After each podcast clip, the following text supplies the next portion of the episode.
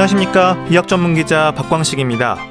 위장관 안에 원인을 알 수 없는 염증이 생기고 염증이 후전과 재발을 반복하는 만성적 질환, 염증성 장 질환에 대한 설명입니다.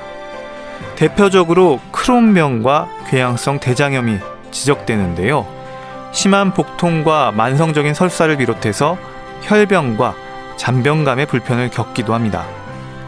원인이 확실치 않기 때문에 완치를 위한 치료법도 없는 상태고요. 만성적인 염증을 조절하면서 환자의 불편을 덜어주는 걸 치료 목적으로 합니다. 건강 365 박광식의 건강 이야기. 오늘은 특히 궤양성 대장염의 특징적인 증상과 함께 약물 치료를 통한 치료 효과에 대해서 알아봅니다. 이문세와 이적이 부르는 조조 할인 듣고 시작합니다.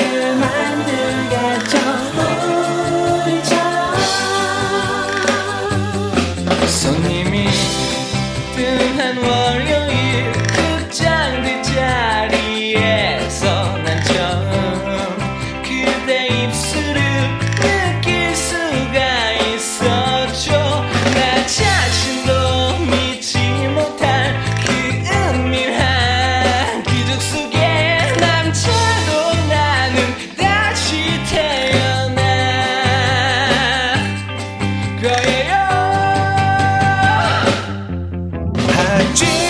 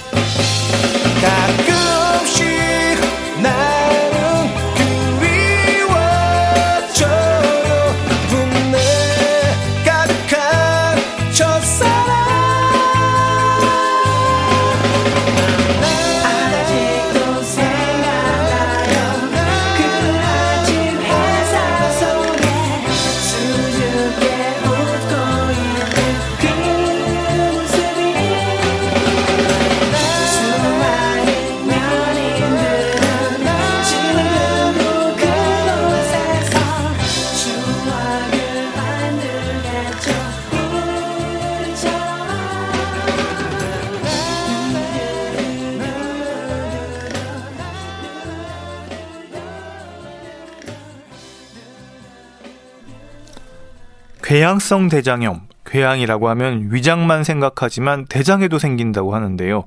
해마다 환자가 늘고 있다고 합니다. 삶의 질을 떨어뜨리는 궤양성 대장염, 어떤 위험이 있는지 자세히 알아봅니다. 한림대 성심병원 소화기내과 소재승 교수 전화 연결돼 있습니다. 안녕하십니까? 예, 안녕하십니까? 네, 교수님. 궤양성 대장염 환자가 해마다 늘고 있다고 들었는데요. 사실 궤양성 대장염 하면 이게 흔한 질환은 아니지 않습니까? 네, 맞습니다. 그 말씀하신 대로 염증성 장질환이라고 하는 크론병하고 그 궤양성 대장염은 어, 유럽, 미국 등 서구 질환으로 알려져 있고 어, 백인종 또는 유대인에서 호발하고 있습니다. 어, 하지만 우리나라, 일본 등의 동양에서도 서구화되는 생활 습관 등의 이유로 어, 궤양성 대장염의 유병률이 꾸준히 증가하고 있습니다. 어, 드문 질환이나 국내에서 이 질환에 대한 인식은 매우 높은 것으로 알려져 있습니다. 음, 궤양성 대장암 진단으로 이제 등록이 되면요 국가 지원을 받을 수 있는 거죠? 예, 맞습니다.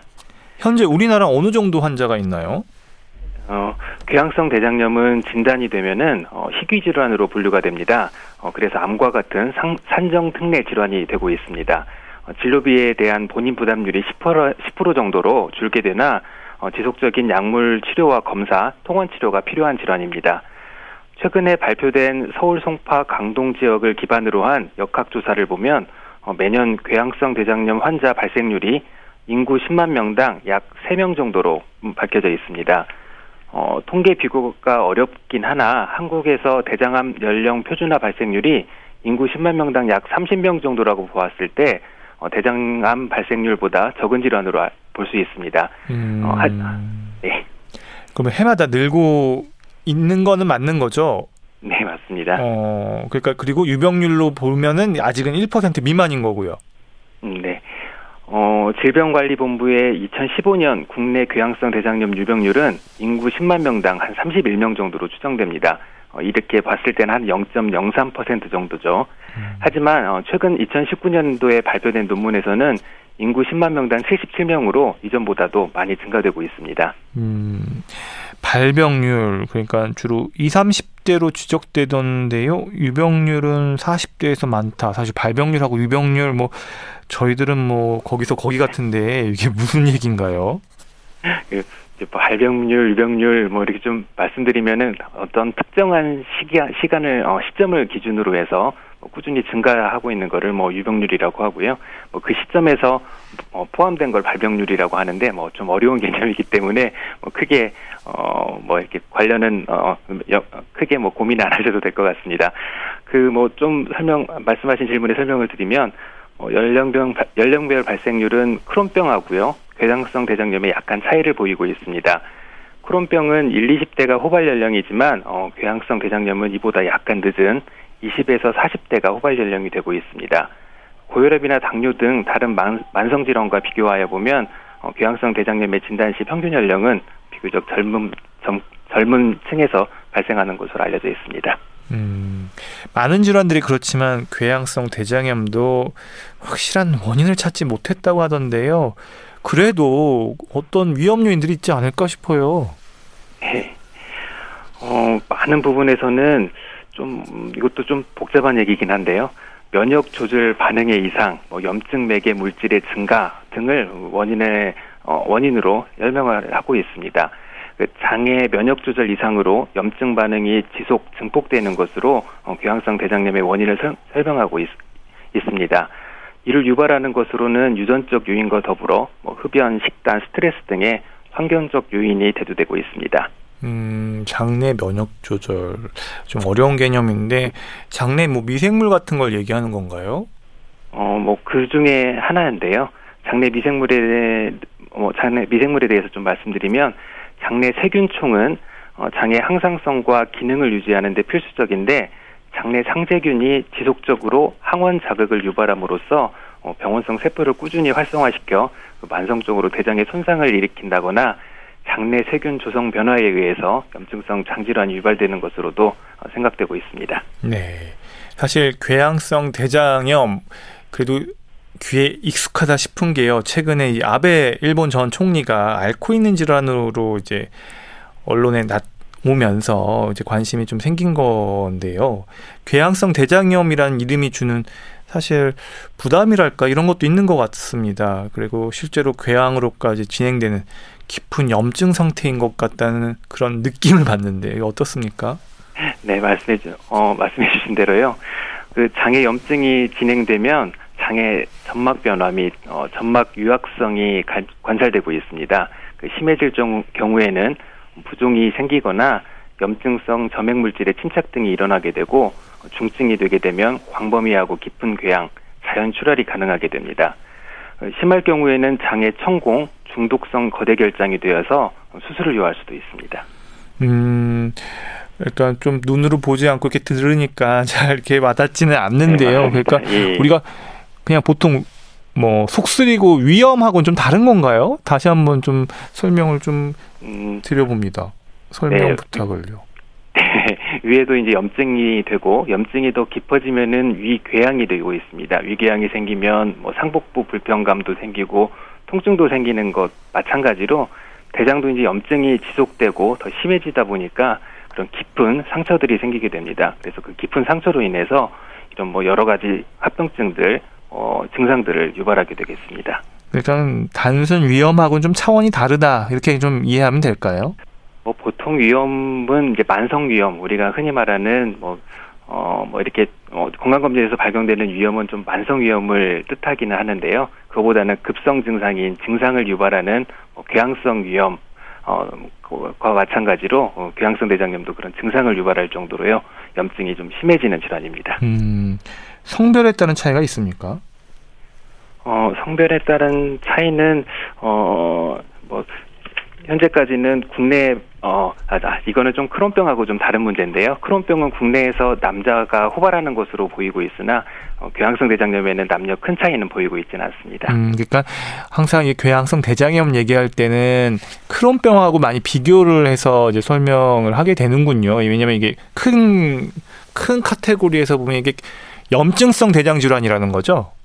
네, 염증성 장질환 그렇게 우리가 통칭을 하고 있고요. 거기에서 네. 크게 분류를 해서 크론병과 궤양성 대장염으로 분류를 하고 있는데 어, 두 개의 가장 큰, 큰 차이점은 궤양성 대장염은 말 그대로 대장에만 생기는 질환이고요. 크론병은 입에서 항문까지 모든 장관을 다 침범을 할 수 있습니다. 아 그렇군요. 예. 그러면 궤양성 대장염의 증상이 좀 궁금합니다.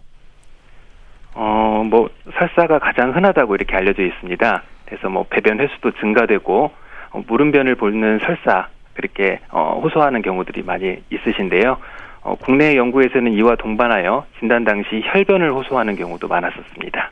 음, 혈변이면은 그러니까 피가 묻어 나온다는 건가요? 어, 어 피가 묻어 나오는 정도로만 보기도 하고 또 어, 뭐, 진짜로, 뭐, 피가 많이 흘러서, 뭐, 병과 섞여 있기도 합니다. 아, 그러면 이 설사 증상을 생각할 때 일반적인 설사, 그리고 궤양성 대장염으로 인한 설사가 좀 다른가요? 어, 뭐, 먼저는 좀 기간을 봐야 될 것 같습니다. 뭐 급성 장염으로 인한 설사는 뭐 수일 내에 증상이 있다가 뭐 바로 호전되는 경우가 흔하지만, 어, 궤양성 대장염의 경우에는 수주 정도의 기간이 있고, 아까 말씀드린 혈변이나 뭐 점액변 등을 동반하는 경우 등이, 등이 많습니다. 음, 그럼 급성 만성 설사가 이제 이어지는 기간에 집중해야 하는 거라고 생각이 드는데, 그러니까 사, 한 달인가요? 한 달 이상 증상이 반복되고 호전되면 일단 의심해야 되나요? 네, 뭐 사주 이상을 저희들이 만성 기간이라고 하는 저희들이 이제 교과서에도 그런 명칭이 나오는데요. 뭐 변의 횟수나 형태 변화가 어, 몇 주, 뭐 몇 개월 동안 그 뭐 악화와 호전을 반복하게 되는데요.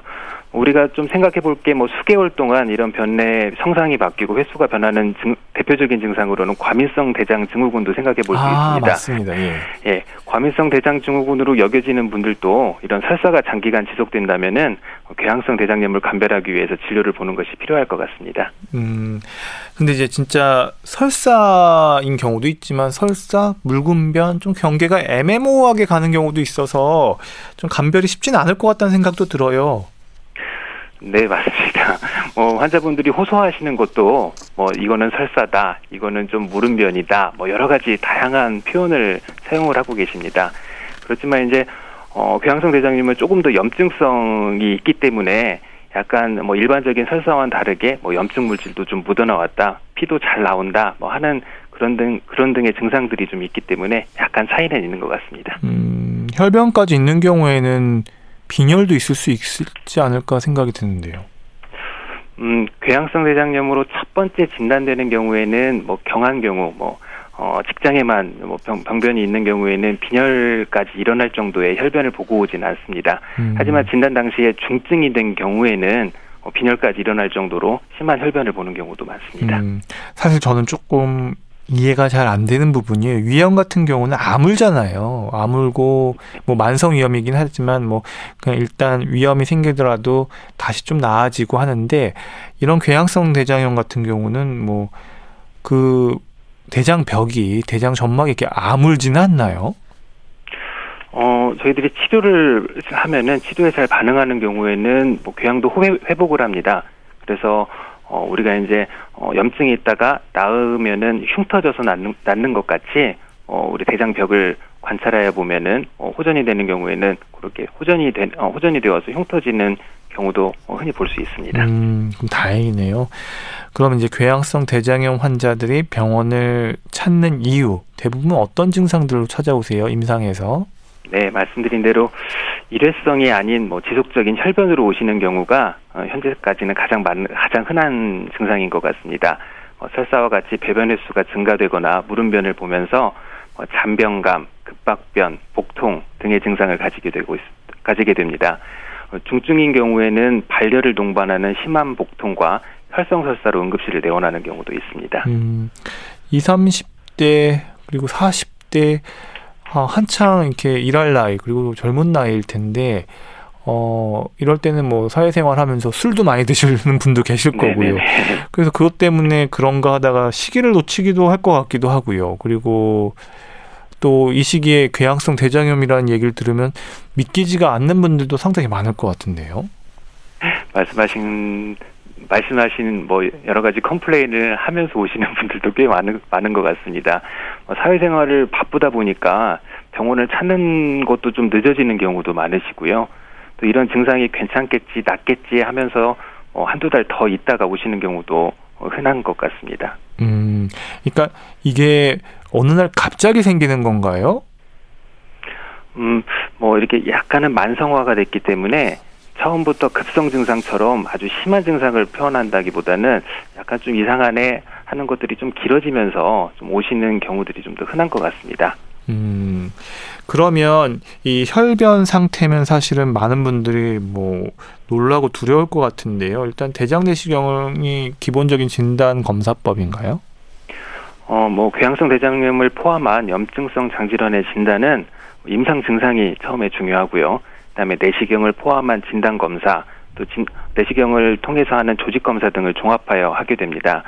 어, 혈변 증상에 대한 진단을 위해서는 복부 CT나 대장 조영술도 생각해 볼 수 있지만 금기와 금기의 상황만 아니라면 내시경 검사를 통해서 대장 점막의 상태를 보는 것이 가장 유용합니다. 음, 그러면 궤양성 대장 내시경을 인 경우 대장 내시경으로 들어가서 보면은 정말 대장의 길이가 뭐 상당히 길 텐데 그 전 구간이 다 이렇게 침범되어 있는 경우들이 흔한가요?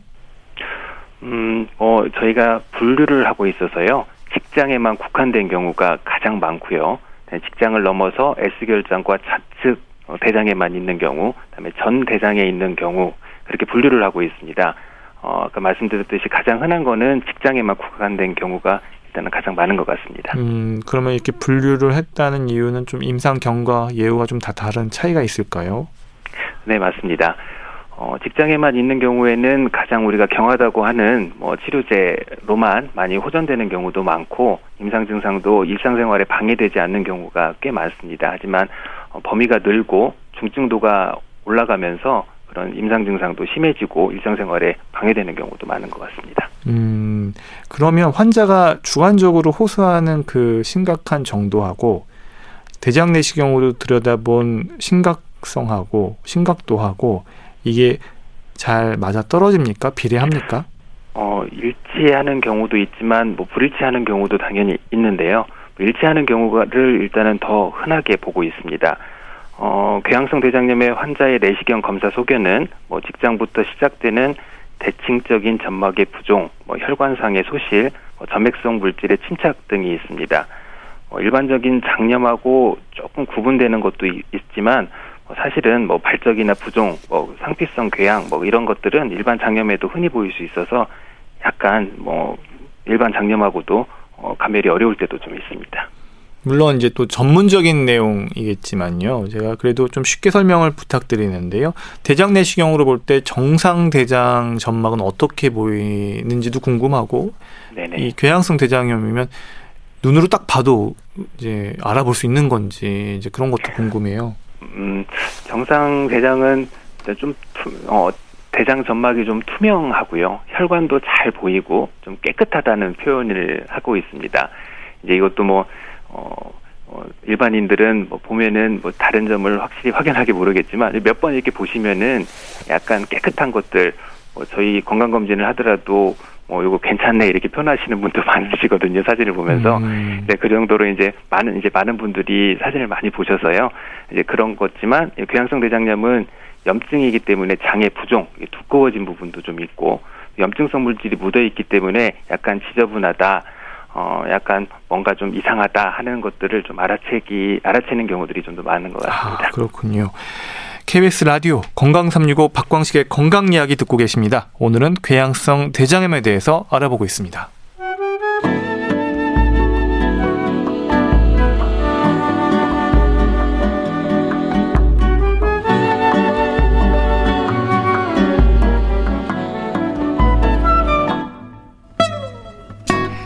건강한 하루의 시작.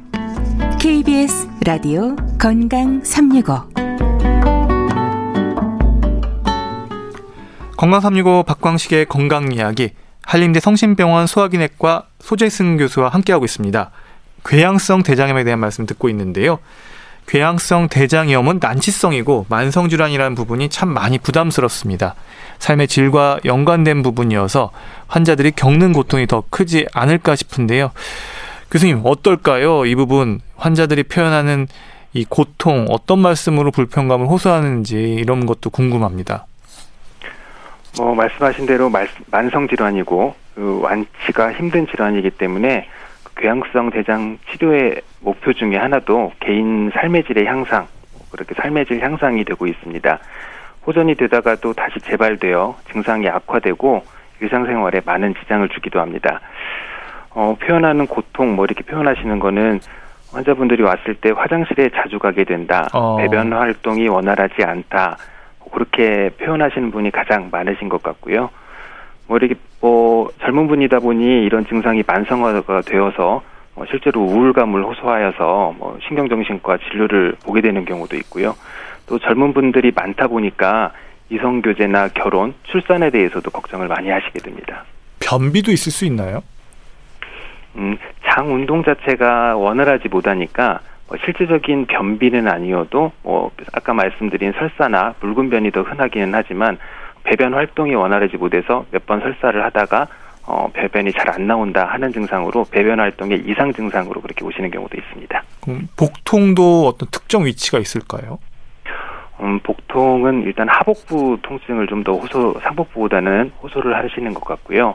어, 위치가 뭐 좌측에 좀 치우쳐 있을 때는 좌복부 쪽에 통증을 호소하고 계십니다. 하지만 어, 복통은 크론병에서는 가장 흔한 증상 중의 하나인데 궤양성 대장염은 복통보다는 아까 말씀드린 뭐 설사나 혈변 등을 조금 더 호소를 하시는 것 같습니다. 음, 그러면 어떤 특정 음식하고도 이런 증상이 좀 더 심해지거나 안 심해지는 어떤 이런 연관성이 있는 게 있을까요? 어, 음식과 조금 더 관련이 있는 것들은 아까 말씀드린 뭐 대장성 어뭐 과민성 장증후군이나 어. 뭐 술로 인한 뭐 이렇게 혈관의 발달이들이 직장에 있는 혈관의 발달이 있다 보니까요. 술로 인하 술로 인해서 혈변 보시는 경우도 있으시고요. 그런 분들은 그런 것들이 조금 더 연관성이 있고 음식과 꼭 관련해서는 궤양성 대장염이 증상이 더 악화되고 하지는 않지만 환자분들한테 좀 맞지 않는 음식들도 있는 것 같습니다. 이거를 먹으면은 조금 더 증상이 안 좋다 하는 그렇게 호소하시는 분들이 간혹 있으십니다. 예를 들면 어떤 건지 소개해 줄 수 있나요? 뭐 자극적인 음식이라든지 뭐 기름진 음식이라든지 어 과민성 대장 증후군하고도 마찬가지이긴 한데요. 그런 분, 분들에 대해서 좀 호소하는 경우도 아주 간혹 있습니다. 어, 이 혈변하고 설사가 이렇게 증상이 있을 수 있다 이렇게 얘기를 들었는데 이게 사회생활이 불가능할 정도라는 거는 또 잘 이렇게 좀 잘 모르겠어서요. 이게 정말 삶의 질을 어느 정도 떨어뜨리는지 이런 게 어떻게 영향을 미치는지 좀 궁금합니다. 어, 뭐 임상 증상 아까 말씀드린 살사, 혈변, 뭐 곡과 더불어서 내시경, 소견 아까 말씀드린 그런 여러 가지 중증도가 있고요. 또 의사가 판단하는 일상생활에 지장되는 정도 이런 것들을 모두 합하여서 저희들이 경증, 중등도, 중증 그렇게 분류를 하고 있습니다. 어, 뭐 사회생활을 포함하는 일생생활에 지장이 될 정도로 심한 경우들은 아까 말씀드린 중등도나 중증에 해당이 되는 경우들이 좀 많고요. 어, 궤양성 진, 대장염 진단 이후에 어떠한 치료도 하지 않는 분들에서 조금 더 이런 경증에서도 중등도로 또 중등도에서도 중증으로 진행되는 경우가 많다고 생각되고 있습니다. 음, 궤양성 대장염에 관심을 갖게 되는 건 사실 원인도 확실치가 않고 이게 또 난치성이라는 이야기들 때문에 안타까운데요. 난치성이어서 정보도 많지 않을까 싶기도 합니다. 리포터 전수연 씨 자리했습니다. 안녕하세요. 네, 안녕하세요. 네. 취재해 보시니까 어떠세요? 사실 궤양성 대장염에 대해서 제가 질문을 드렸더니 많은 분들이 그런 게 있어요. 이렇게 사실 아직은 많이 인지도가 네. 낮군요. 그리고 이게 사실은 뭐를 알고 있는 과민성 대장염, 대장 뭐 관련된 염증, 뭐 장염 이런 거는 들어봤지만 앞에 궤양성이 붙은 대장염 사실은 굉장히 생소하게 생각을 하셨고 그래서 이게 어떤 건지 그분들 생각도 좀 들어봤고요. 또 중요한 건 또 그래도 이 질환을 앓고 있는 주변 분들 얘기도 좀 들을 수가 있었는데 어떤 얘기인지 들어보시고 우리 교수님께 답변 구해보도록 할게요. 궤양성 대장염요? 저도 처음 들어보는 얘기고요.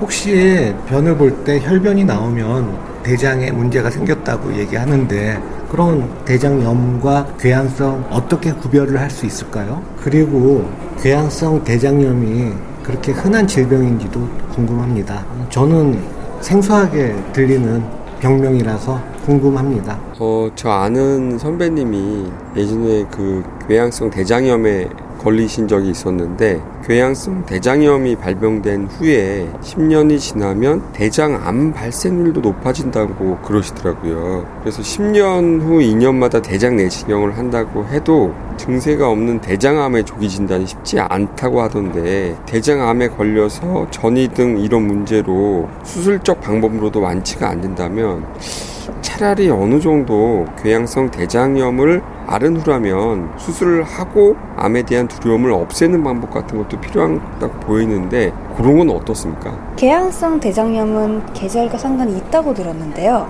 여름, 겨울보다 봄, 가을에 더 많이 생긴다고 그러더라고요.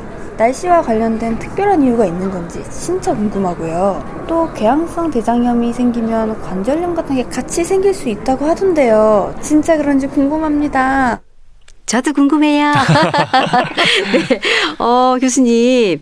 사실 많은 분들이 교양성 대장염에 대해서는 좀 의아하고 잘 모르고 이런 것들이 꽤 있었어요. 근데 중요한 거는 이 질병이 계절하고 또 밀접한 관계가 있다라는 얘기는 얼핏 들었다라고 얘기를 하는데 특히 요즘 같은 가을 이렇게 환절기 때 좀 많이 생긴다고 하는데 연관이 있어요, 교수님? 어떻습니까? 예. 어, 뭐 우리 알레르기 질환이라든지 네. 뭐 여러 가지는 계절성들이 있기 때문에 이렇게 뭐 환절기라든지 또 환절기 되면은 병원 찾으신 찾으시는 분들도 많거든요. 그렇죠. 그래서 그런 것과 같이 이제 뭐 계절성 어를 보긴 하는데 네. 사실 현재까지는 궤양성 대장염과 계절과는 관련은 어. 없는 것으로 알고 관련은 있습니다. 없는 것으로. 또 잘못 예. 알았던 예, 네. 그럴 때 볼 수 있겠네요. 그러면 또 이런 경우도 있어요. 이게 궤양성 대장염이 생기면 관절염도 같이 생긴다? 이거는 어떻게 아. 봐야 되죠? 어, 굉장히 대단하시는데요. 대단한 그- 질문인 거예요? 네, 대단한 질문이세요. 아, 네. 그, 네, 이게 이제 궤양성 대장염, 대장에만 염증을 발휘를 하는 건데 저희들 장외 증상이 있습니다. 네. 어, 어, 장에만 증상이 있는 게 아니라 이런 염증 매개 물질들이 떠돌아다니면서 우리 몸의 전신에 염증 반응을 만들 수 있습니다. 음. 그 중에 대표적인 것이 관절염이고요. 네. 어, 류마티스 관절염을 가지고 있는 환자들이 어, 궤양성 대장염이 있는 경우도 꽤 흔하고 궤양성 대장염을 가지고 있는 환자 중에서 어, 여- 류마티스 관절염을 같이 동반하는 경우도 같이 진단되는 경우도 어, 흔한 경우입니다. 오, 그러면은 더 치료가 어렵지 않을까? 이런 생각이 드는데요. 네, 맞습니다. 그렇게 장외 증상을 가지고 있는 분들이 어, 장내에만 증상이 있는 경우들보다는 조금 더 예후도 안 좋은 것으로 되어 있고요. 하지만 이제 뭐 증상에 따라 뭐 경증에 따라 좀 다르기는 좀 합니다. 그래서 어, 경향성 대장염을 치료를 했을 때 잘그 네. 염증 자체도 관절염 자체도 잘 반응하는 경우들도 좀 있고 네. 뭐 척추의 기립근에 어, 장애를 염증을 만드는 경우도 있는데 그런 경우는 좀 잘 반응하지 않는 것으로 되어 있습니다. 음, 그러면은 이런 분들은 어쨌든 반응만 잘하면 잘 치료가 되고 또 완치도 될 수 있다. 이렇게도 생각할 수 있을까요? 네, 완치를 바라고 완치를 목표로 항상 치료를 하고 있습니다. 그래서 네. 저희들이 뭐 이제 저희가 소, 소화기 내과니까요. 네. 장에 대한 거는 사실 소화기 내과에서 위주로 보고 있지만 네. 사실 아까 말한 류마티스 어, 관절염이라든지는 또 류마티스 어, 내과와 협의를 해서 많이 음. 치료를 하고 있습니다. 그래서 적절한 약을 약을 어, 적절한 때에 좀 사용하도록 더 다학제로 이렇게 또 관리를 하고 있습니다 현재. 그렇군요. 그리고 이제 뭐 변을 볼 때 혈변이 나오면 대장에 문제가 생겼다 이렇게 이제 많이 생각을 하게 되는데 근데 사실은 이게 어 사실 치질일 수 있다라고 생각해서 가보면 궤양성 대장염이라고 진단을 받는 경우도 있고 또 앞에서 말씀하신 것처럼 우리가 술을 좀 과하게 먹으면 역시 또 이게 혈변이 나오잖아요. 그러면 이 궤양성 대장염과 일반적으로 우리가 알고 있는 대장염은 그럼 어떻게 이게 차별화 줄수 있고 우리가 어떻게 알아챌 수 있는지 그것도 사실 궁금하다 이렇게 얘기하셨거든요. 네. 뭐 앞서도 뭐 여러 가지 좀 말씀드리긴 음, 했는데요. 그뭐 악화인자 뭐 아까 말한 술이라든지 뭐 음식이라든지 그렇게 악화인자가 있으면서 혈변을 보는 경우는 궤양성 대장염이 아닌 경우가 조금 더 흔하고요. 음. 네. 뭐 이제 일반적으로 어, 처음에는 잘 몰랐는데 조금 더 이제 지나 보니까 아 혈변이 있는 것도 알게 되고 어, 변의 횟수도 조금 더 증가되는 것 같고 하면서 서서히 이렇게 악화되는 그런 증상으로 오시는 경우에는 뭐 이렇게 진단되는 경우도 어, 심심치 않게 있고 음, 드문 질환이 맞습니다. 음. 어, 이 궤양성 대장염 자체가 네. 그래서 모든 혈변 환자가 궤양성 대장염을 처음부터 생각하지는 않으셔도 되겠습니다. 아, 다행이네요. 네. 그러면 그냥 편안하게 예, 좀 생각하시고 염증이 있을 때는 바로바로 그럼 치료를 받는 게 제일 중요할 수도 있겠네요. 어, 저희는 이렇게 병원 접근성, 어, 이렇게 의사를 만날 수 있는 접근성이 굉장히 높지 않습니까? 그래서 어, 선생님 어, 혈변을 보게 되면은 또 우리가 대장 궤양성 대장염도 문제지만 우리가 어, 대장암도 생각을 해봐야 되기 때문에 그렇죠. 꼭 진료를 보시는 게 중요하고요. 어, 진료를 봐서 어, 검사를 꼭 해야 된다. 검사 시기를 놓쳤다 하는 경우에는 대장 내시경 같은 검사를 하시는 것도 중요할 것 같습니다. 그럼 그 대장 내시경만 잘하는 것만으로도 이 지금 말씀하신 궤양성 대장염 뭐 좀 예방할 수 있는 방법 중에 하나 이렇게 생각해도 될까요? 네, 맞습니다. 뭐 건강 검진을 건강 검진 대장 내시경을 뭐 얼마 전에 했는데 혈변을 좀 보고 왔다. 그렇게 이제 호소하시는 경우에는 사실 증상만으로도 궤양성 대장염의 가능성을 어, 좀 떨어 떨어져서 아. 어, 예, 뭐 조금 더 증상을 좀 보시죠 하는 경우도 있는 것 같습니다. 그렇군요. 근데 이 또 궤양성 대장염이 이게 생긴 분들이 또 아까 관절염도 이게 잘 생긴다고 하셨지만 이 크론병에도 또 잘 걸릴 수 있는 경우가 있다 이렇게 얘기를 또 알고 계셔서 이것도 연관이 있다 이렇게 보아야 되는지 어떻습니까? 음, 크론병하고 네. 연관. 네네. 크론병하고 궤양성 대장염이 이제 비슷하기도 한데 좀 틀린 부분도 좀 있고요. 처음에 진단 당시에 크론병이면은 크론병, 뭐 궤양성 대장이면 궤양성 대장염 조금 더 어느 쪽일까 하는 거는 있는 것 같습니다. 하지만 이제 궤양성 대장염이 크론병으로 가거나 이렇게 어, 바뀌는 경우는 흔치는 않습니다. 어, 하지만 이게 증상 좀 애매한 경우들도 있, 있어서요. 네. 저희들에게 뭐 indeterminated 뭐 해가지고 뭐 어려운 용어를 쓰는데요. 뭐 그런 중간 중간염이라고 해야 되나요? 하여튼 네. 뭐 그런 염증도 가능하다 뭐 그런 얘기를 음. 하고 있습니다. 그렇군요. 그리고 이제 궤양성 대장염이 발병된 후에 10년이 지나면 대장암 발생이 높아진다. 이래서 이 질환을 앓고 있는 분이 굉장히 걱정하시면서 10년 후에 그 2년마다 대장 내시경을 한다고 했 한다고 해도 뭐 사실 뭐 증세가 없는 대장암일 경우에는 이게 뭐 진짜 대장인지 아닌지 이걸 잘 모를 수가 있잖아요. 그러다 보니 이분이 말하는 거는 그 대장을 그럼 아예 미리 좀 절제 수술을 하게 되면 뭐 대장염에 대한 걱정도 암에 대한 그런 걱정도 좀 사라지고 또 아니면 그 이 궤양성 대장염의 증세도 사라지는 건 아닐까 이렇게 질문을 하셨는데 일리가 있을까요? 네, 일리 있습니다. 일리 있어요? 예, 저희들이 8에서 10년 네. 대장에 뭐 아주 약한 염증은 아니고요. 좀 아까 말한 중등도나 중증의 염증이 네네. 범위도 좀 넓은 부분에서 염증이 오래된 경우에는 매년 대장 내시경을 하도록 권유를 하고 있습니다. 그 이유는 아. 어, 대장염으로 인한 대장암 발전, 어, 뭐 염증성 암이라고 하는데요. 그런 것들을 감별하기 위해서 그렇고 염증이 회복됐다 하더라도 그 염증이 지속됐던 부분에서 암이 발견되는 경우들이 어, 뭐 아주 흔하지는 않은 경우긴 하지, 하지만 네. 있습니다. 그렇기 때문에 어, 대장을 미리 절제를 해서 음, 그런 암에 대한 위험성도 줄이고 음. 염증에 대해서도 해결을 할 수 있지 않을까 하는 생각도 할 수 있습니다. 하지만 이제 대장을 전절제수를 하게 되면은 어. 환자분들이 불편합니다. 어, 대장 대변을 저희들이 뭐 음, 보통 사람은 하루나 이틀에 한 번씩 보게 되잖아요. 그렇죠. 근데 대장을 다 잘라내게 되면은 어. 대변을 형성할 수 있는 공간이 없습니다. 네. 그렇기 때문에 어, 하루에 뭐 열 차례 어, 이상씩 어. 어, 화장실에 가야 되는 그런 불편감도 있고요. 네. 또 이제 몸에 칼을 댄다는 거를 두려워하시는 분들이 음. 뭐더 많은 것 같습니다. 그래서 어, 그런 이유, 이유 들로 해서 저희들이 처음부터 뭐 대장 전제제수를 고려는 하지 않고 네. 대장 내시경을 정기적으로 꾸준히 잘 하도록 권고를 하고 있습니다. 네. 그렇군요. 아, 진짜 오늘 궤양성 대장염에 대해서도 완벽하게는 아니지만 어느 정도만큼은 알게 돼서 감사합니다. 네, 이렇게 취재해 주신 또 감사합니다. 리포터 전세현 씨 감사합니다. 고맙습니다.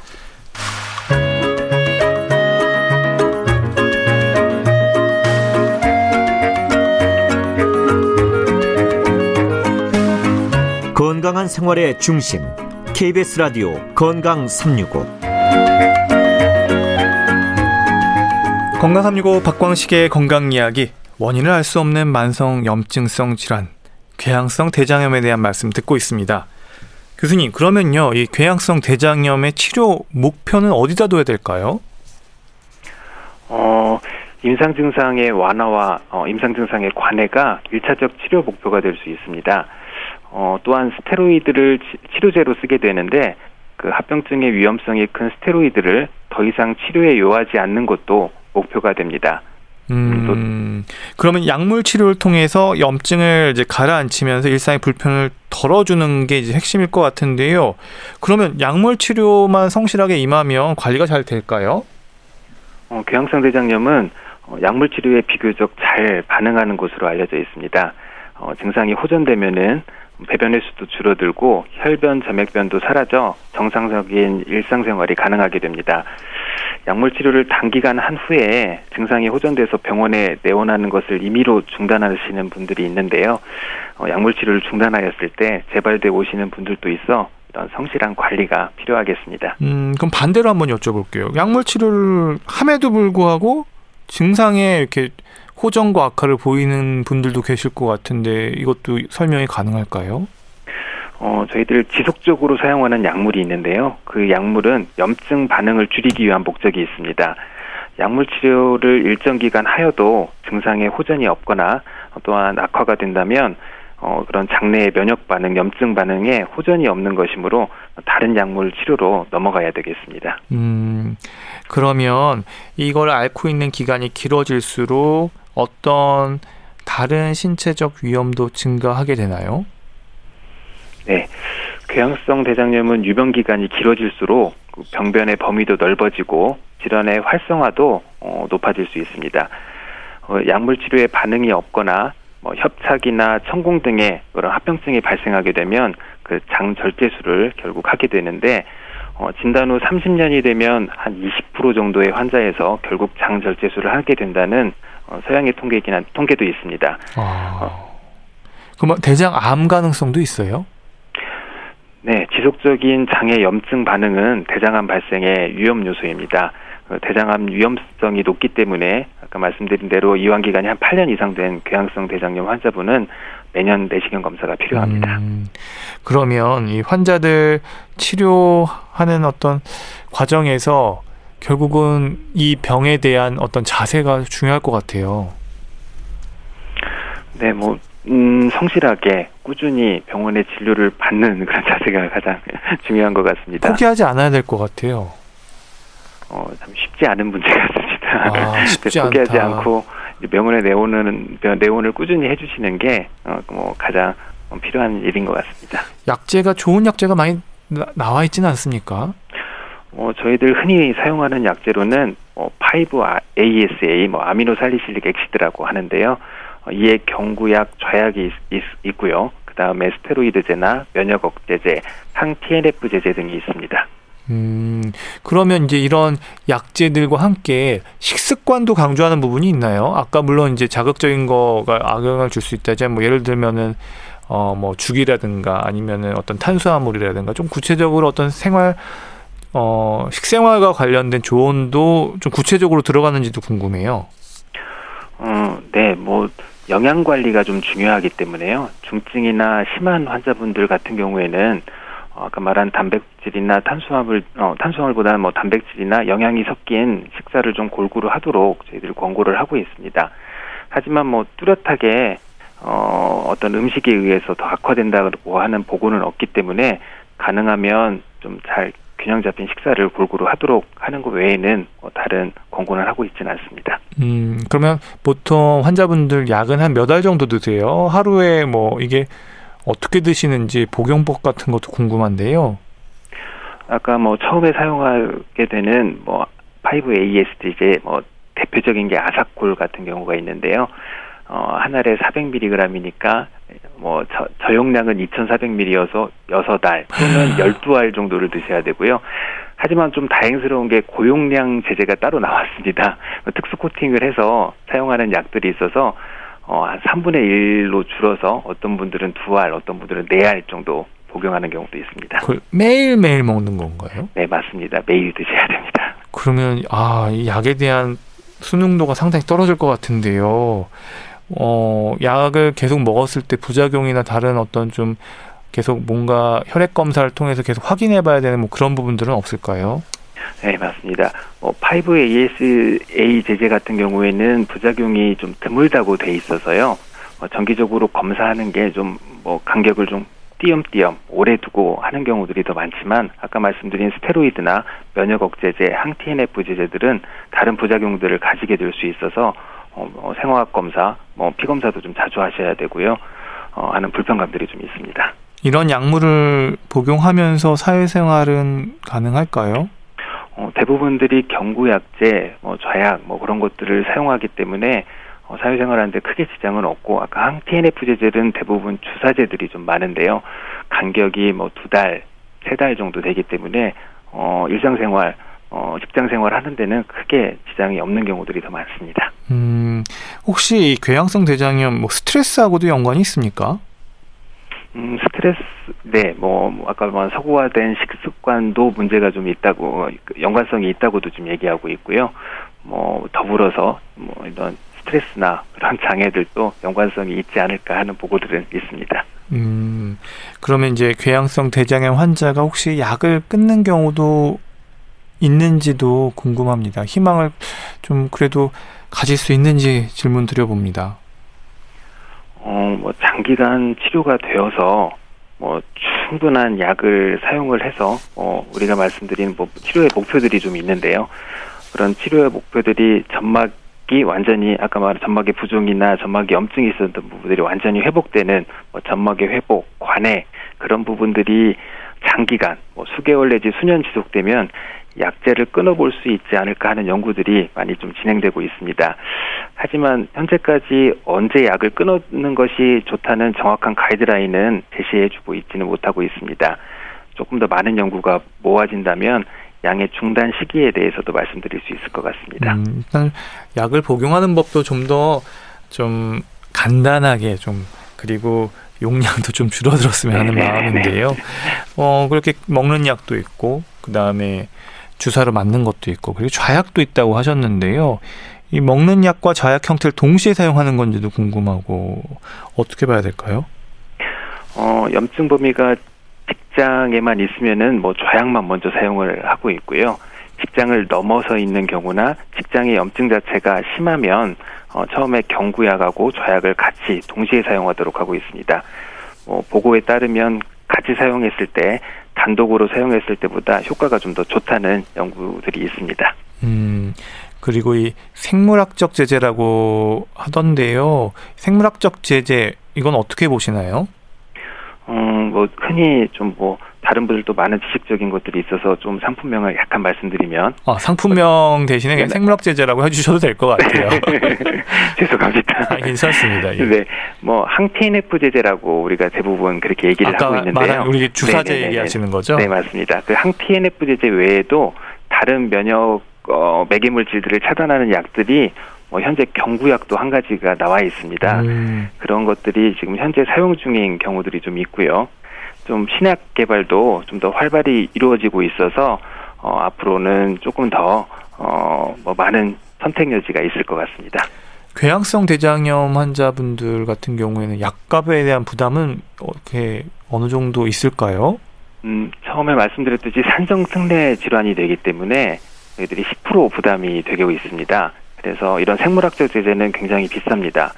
어, 어, 뭐 몇백만 원 그렇게 어. 되게 되는데 그 중에 10%이기 때문에 뭐 1, 20만 원 내는 한 번 이렇게 주사 맞을 때마다 두 달에 한 번 정도 맞는 주사를 한 그 정도 비용을 어, 내고 맞는 경우들이 흔하, 흔합니다. 음, 혹시 이제 수술을 해야 되는 어떤 적응증 기준이라는 게 있습니까? 어, 약물 치료에 반응이 없을 때 수술을 좀 고려를 할 수 있고요. 또한 그런 아까 말씀드린 합병증, 뭐 독성 거대성 결장염이라든지 이미 뭐 천공이 돼서 장이 어, 뚫려 있어서 염증을 복막염을 만들었다든지 많은 양의 출혈이 있다든지 뭐 협착이 되어서 장 폐색이 됐다든지 또한 뭐 대장암이 이미 발생을 할 경우에는 수술을 해야 되겠습니다. 음, 그러면 장 전체를 절제했을 때 이 재발 위험은 이제 없겠네요. 뭐 어떻게 보면 장이 없는 거니까요. 네, 맞습니다. 궤양성 대장염은 대장에만 병을 일으키는 것으로 되어 있어서 대장 전 절제술을 시행할 경우 뭐 대장의 염증은 뭐 해결이 된 것으로 볼 수 있습니다. 하지만 그 항문과 소장을 연결하기 위해서 일부 직장을 남겨, 남겨놓는 경우에 뭐 그 부위에도 염증이 가능하고 또 대장의 기능을 하기 위하여, 위하여서 뭐 소장을 파우치 형태로 만들게 되는데 그 부분에도 염증을 만들 수 있습니다. 음, 그러면 수술을 하면 약을 더 이상 안 먹어도 되나요? 어, 뭐 그런 부분들이 염증을 일으킬 수 있는 부분들이 있다면 이 염증을 예방하기 위해서 약물 치료를 조금 더 꾸준히 하는 경우도 있습니다. 음, 궤양성 대장염 사실 완치라는 개념을 얘기하기가 조심스럽기 때문에 재발 위험이라고 표현하는 것도 좀 이게 맞나 모르겠는데요. 궤양성 대장을 앓고 계신 분들 사실 악화의 주기랄까요? 한 이 약을 복용하는 가운데 어떻게 봐야 될까요? 그 경과를요. 음, 뭐 장 절제를 한 경우라면 어, 뭐 아- 아까 말한 뭐 소장의 염증도 만들 수 있고 뭐 여러 가지들이 고려를 해야 되기 때문에 병원에 꾸준히 내원하시는 게 좀 중요할 것 같고요. 음, 필요한 약들을 처방받는 것도 중요할 것 같습니다. 어, 수술을 안 한 경우라면은 뭐 악화되는 경우를 우리가 뭐 뚜렷하게 보지는 않고 또 악화의 위험군들이 있습니다. 처음부터 굉장히 심하게 어, 진단이 됐다든지 아주 어린 나이에 진단됐다든지 하는 분들은 조금 더 악화 위험성, 어, 재발 위험성이 높기 때문에 더 검사도 많이 하게 되고 꾸준히 병원을 내원해 주셔야 되는 경우도 많겠습니다. 음, 오늘 이 궤양성 대장염에 대한 말씀 들었는데요.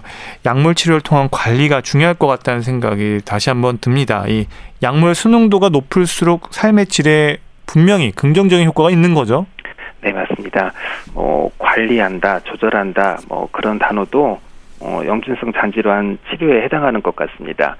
어, 치료와 정기적인 검사에 잘 따라주시는 분들이 어, 수능도가 좋으신 분들이 정상적인 일상 생활을 잘 유지하는 경우들이 많습니다. 그 젊은 분들이 많고 장기간 병원에 다니시다 보니 긴밀하고 협조적인 의사 환자 관계도 치료 수능도 형성에 중요한 것 같습니다. 음. 그리고 이제 마지막으로 또 내시경을 통한 점검도 필요하다고 하셨는데 검진 주기 지키는 것도 중요하겠죠? 네. 검진 주기에 적절한 검사를 하여서 뭐 궤양성 대장염과 연관된 부분인지 어, 확인하는 것도 필요할 것 같습니다.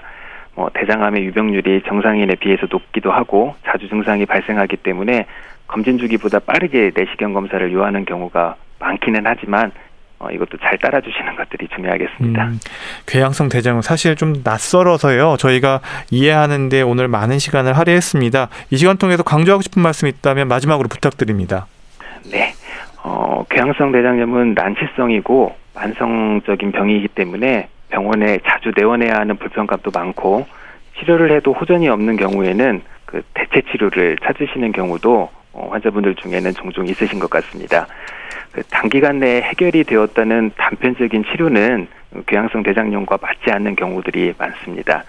어, 환자분들 스스로도 앞서 말씀드린 뭐 병의 진행과 치료 과정에 대해서 많은 정도 많은 정보를 습득하고 어, 담당 의사 선생님과 좋은 관계를 가지고 많이 상의하면서 치료하신다면 어, 행복한 생활을 환자분들도 잘 유지하실 수 있겠습니다.